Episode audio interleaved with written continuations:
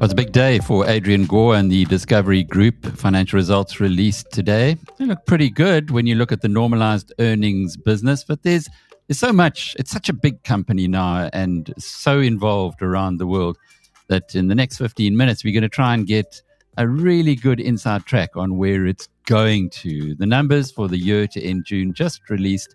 Uh, we'll be finding out a little bit about that, but mainly looking forward.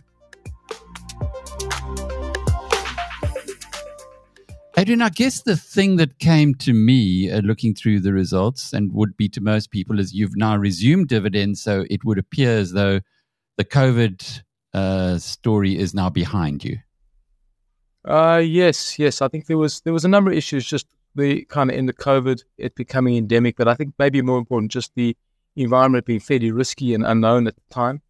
Um, and just getting our new initiatives to a stage of, of kind of focus and clarity. So there were a bunch of issues, and we, we actually didn't feel strongly about not restarting it. You know, the first time I said we didn't, we got quite a, a, a you know a bad feedback from the market. But in fact, the second time, the interims or the final, the market was quite you know understanding. So we've been pretty comfortable just starting at the right time. It's not a dramatically big event, quite frankly. It was inevitable. When we look at the normalized earnings, though, they've now doubled from the low of the COVID, of the worst of the COVID time. So I guess uh, that is, well, it's clear that it was a, a big impact. Have you quantified yet what the pandemic cost Discovery? Well, we paid, you know, I should clarify the numbers. It's a few years off, but I mean, you look at the actual mortality claims, there were about 12 billion, I think, gross that we paid. So, you know, that's a huge amount. Um, uh, I mean, obviously, that was structured in careful ways. We had reinsurers. There's a lot of structures to make sure that that was sustainable. But um, it was it's very very substantial. Um, but at the same time, you've got to be careful here because I think what COVID did is it, it made health and life cover more relevant. So lapsation had gone down. You know, so these things are not not clear cut, but the cost was beside the human life, which is terrible. Uh, it was it was it was it was dramatic. I mean, you can see how quickly I think we've recovered. The life company already has exceeded its liquidity targets. So all those liquidity buffers are now refilled. You know, so we've done they've done good work to make sure that we we are completely back to where we should be uh, pre-COVID. So it, it, was a it was a dramatic event. I was saying this morning that that you know this is really complex times. You know, they really are. But I think less so than COVID. There was a you, you recall there was section unknown about collectively would we survive this thing? I don't just mean financially. Am I right? It was a very very unsettling time. I don't think what we're going through now is of the same level of you know. There's some real black swans out there, nuclear, all kinds of geopolitical risks and com- country risks. But I, I just I feel as a life and health insurer, COVID was a bigger uncertainty. It turned out to be less so, but that it was tremendous.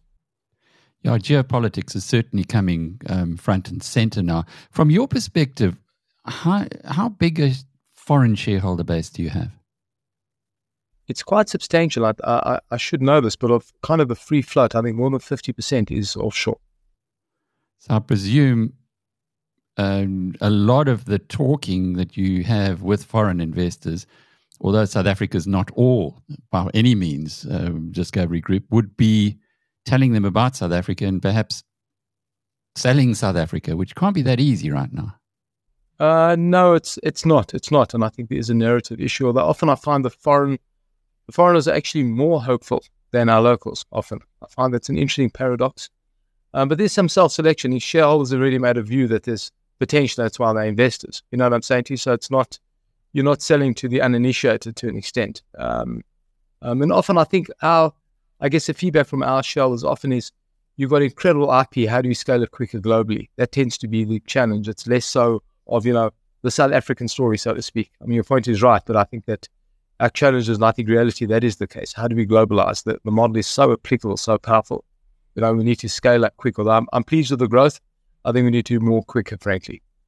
But the Vitality Group, the global group, is certainly starting to hit its straps now. It is, it is, but it, it it's still not material enough. Um, number one, number two, uh, I don't mean this in any patronizing way. What our what our partners are doing with it is is incredible. Shane data this morning about Sumitomo Life and John Hancock. They're incredible. These are great companies. They're really of exceptional scale and quality, but they've done so well with the model. And that's that's don't begrudge them quite the opposite. We're very, very extremely excited and, and grateful for that. but you know, we should get we need to get more scale from the global impact of that. You know, not from them, I'm saying, but just globally, we need to do more with it. So there's there's work being done to make sure we can. I was trying to allude to some of the work on the actual model itself, the ability to demonstrate change, the ability to modularize things. Uh, so then the deals we're trying to do now, we can actually demonstrate value and share in that value properly. Um, so there's a lot that we're doing, but but um, I, I, think we're all pleased with where we got to, but I think much more needs to be done. I think that's really probably the challenge going forward, how you achieve that. It's been a heck of a journey if you go back to when you invested initially in the United States and, and had that big write off, uh, at which stage it, it would have made many other people gun shy. It just got you on a different path. That's interesting. You know, you and I have spoken about this for years. It's interesting. I mean, on one hand, it was an incredibly low moment, and I kind of concede that. But on the other hand, I think without that learning, I wouldn't be here, and we wouldn't be here. These are the kind of things that you you know, I'm saying to you, the, the kind of the, the, the madness to go into the US market, start a health insurer. Uh, we were a tiny little company here. then we were, you know, with limited capital. And in fact, we did better than I thought we'd do if you actually look at it. So it's a funny thing. I look back at it with some sense of fondness. It's, I know it sounds bizarre. You might think it's idiotic, but it actually is interesting. You know, these are the kind of things in a journey that, that, that build resilience, you know. Life is a journey, and your UK journey is now very interesting to see how the life insurance business, uh, Vitality in the in the UK, is is really starting to expand quite well, whereas the the healthcare business slightly down in the past year. Is there anything to read into that? No, I think actually the the healthcare business had an interesting dynamic. I mean, it, the, two years ago, what happened during COVID is while life claims really climbed, health claims didn't because people couldn't use the healthcare system. So you had this you had this reduction in claim levels and therefore what appeared to be super profits. We were pretty clear that those were those claims are going to come back for sure, and we reserved that. Now it's a short term business. You can reserve it in unearned premium reserve. There's a short term ability to do that, and we released that over the last two years. In fact, that uplift uh, two years ago was in effect of that. In this period, that's come through a bit, but more of it is about it's really grown quickly. The NHS difficulties has meant more people are demanding private health insurance. So there's a new business strain element. And the other is claims are coming back for sure. Two things. One is post COVID, now people are claiming. The other is the nature of private medical insurance in the UK has changed. It used to be about, you know, overcoming waiting periods. Now with the NHS, people are buying it for outpatient cover, they're buying it for cancer coverage. So the claim patterns are different. So we, you know, there's a massive growth um, spurt we're seeing, and we're growing faster in the market. They've built a brilliant company, the team there. But there is a complexity about how claims levels play out. We need to be careful in the underwriting and the pricing and make sure we understand that stuff. So it's not, it's actually growing at a rapid rate. It's about how you manage the new business strain and how you manage it is for sure going to be different clinical and claim levels that we have to deal with. Adrian, even for people who know Discovery, it's a complex business. There's a lot of numbers to process. If a person from Mars, um, or well, a person who knows nothing about the group, uh, were to ask you in a nutshell what it is that that impressed you in the past year, and indeed what it is that you do, how would you answer that? I actually may make it too complex. You know, these presentations are too long. They're too, you know, I, I don't know. I mean, maybe there's something to make it simpler. But I, I, the, I mean, the truth is, I think you should break it up. I mean, there's the South African piece is a is a is a financial conglomerate in a way with with with the typical product houses, and I would simply say it's it's an integrated structure on this vitality shared model. But really, at the end of the day, it's it's now a bank, it's a life, health insurance, etc. I don't think that should be complex. I think in the UK it's now much simpler. It's a life and health insurance on the same model. Maybe the Vitality Group is a bit is a is a bit of a lumpy set of opportunities in it. You know, we've pulled them together. Um, but I would, I, I don't know, if I looked at the year past, I think I think one theme for me has been robustness across the board, which I think is very appealing for us. The other is, I think, the stand-up performance of the bank. I think that is certainly a which I think is unusual. There's been a lot of bank startups, as you will know, around the world, digital, you know, neobanks. There's been virtually no success stories. This, you know, the Discovery Bank is really for us uh, performing ahead of expectation, which is unusual for a new business. I think the you know the UK um, growth and it's a self-standing business with a brand that is now really well established in the UK.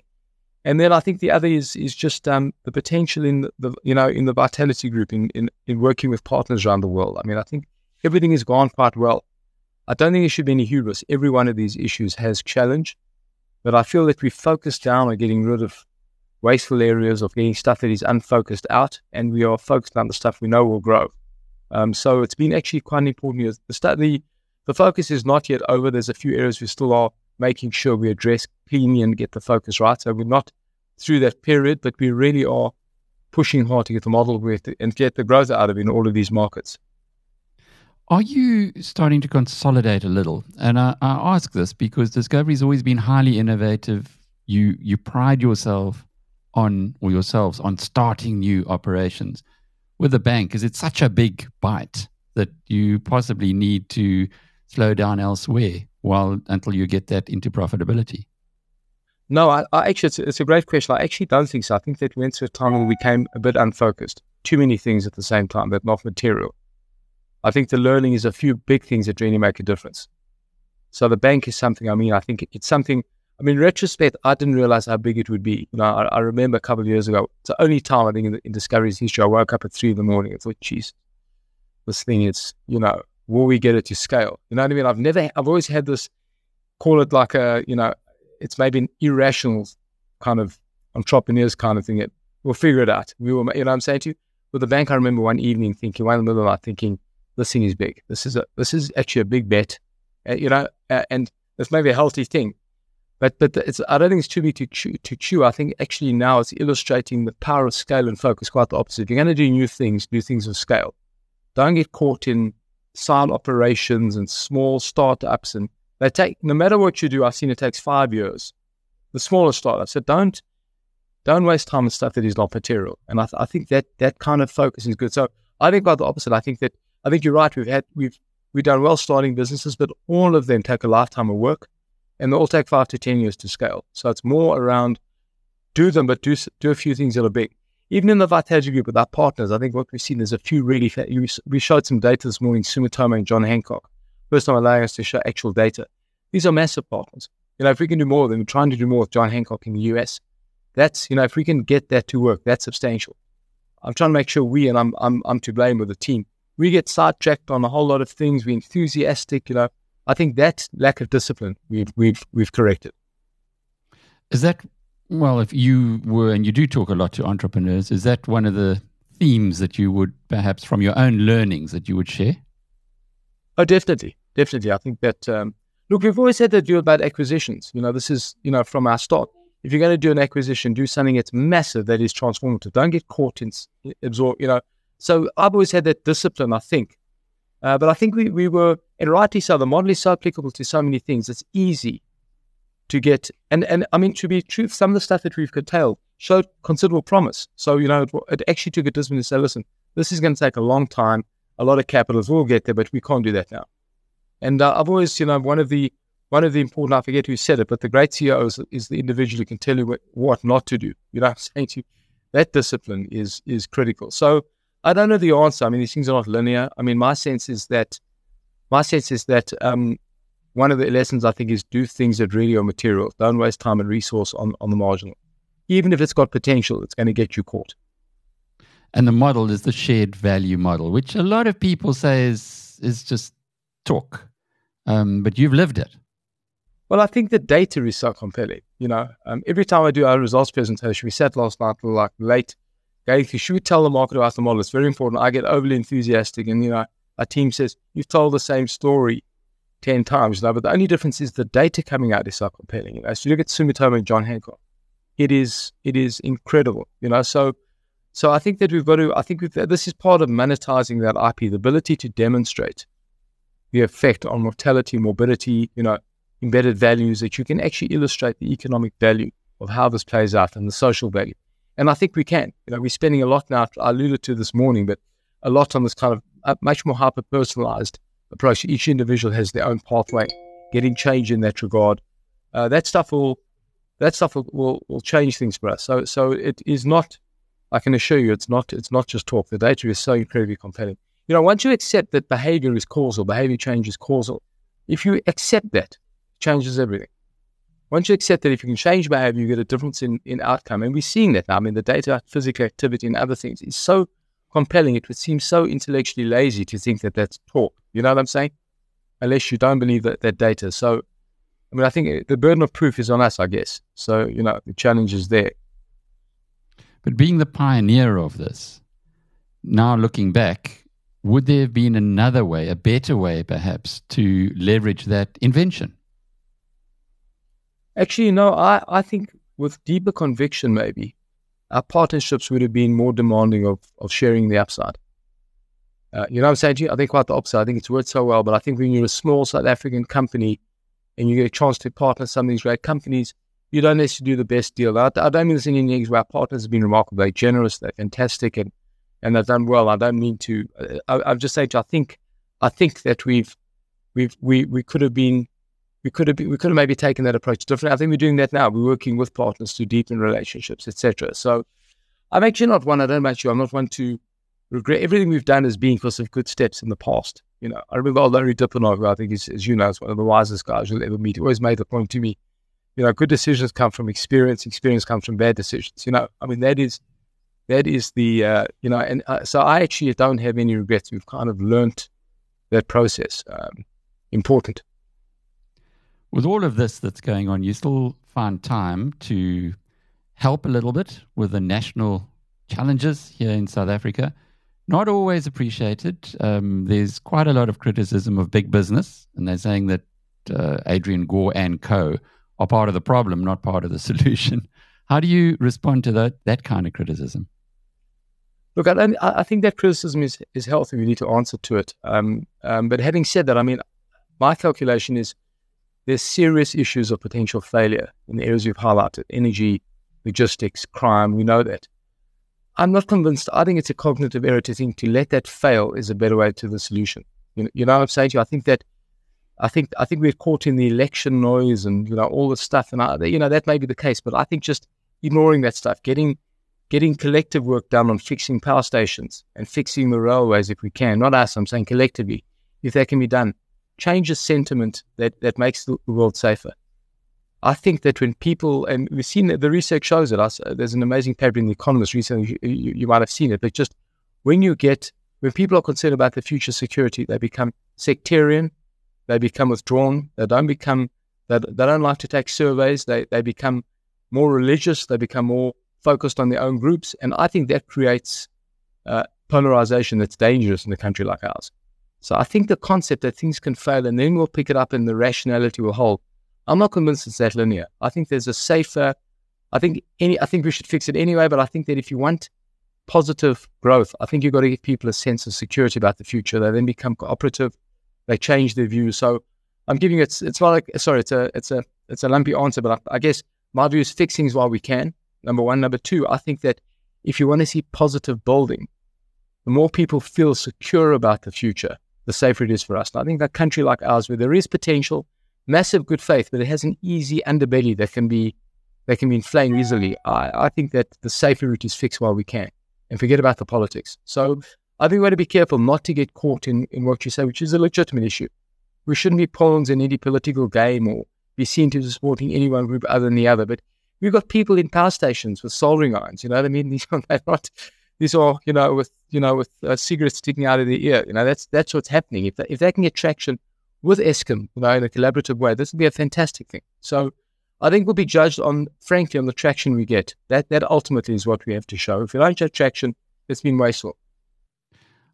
I really enjoyed what you uh, presented a couple of months ago with Discovery Green, um, doing your thing to bring in a almost like a, a united force amongst businesses that they could work together on um, renewable power.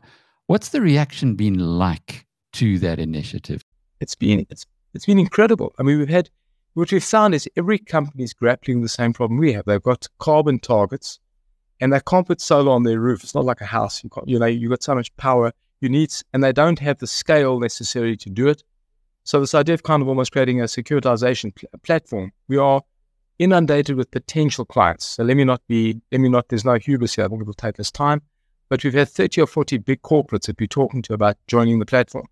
So it's been quite remarkable. I mean, it's it's actually the it's it's an interesting story. It's not a core business, and you know you could say to the point focus. I've just told you everything about staying in your lane, etc. This is complete, but in fact, this is not in the same category. This was a a team of our, part of our team that's been looking at the whole problem for us as a group, a smart group of actuaries and other people in the space. And the idea of, you know, we could do this thing if you just back it and we can, you know, we'll, with light capital. So it's actually an interesting, you know, I wouldn't call it AWS and Amazon where you've got like kind of a completely parallel, but it has a feeling of that of smart guys giving you a bit of a bit of rope to do something, and it has incredible potential. So let's see where it gets to. The response has been tremendous. Adrian Gore is the Chief Executive of Discovery Group, and I'm Alec Hogg from BizNews.com.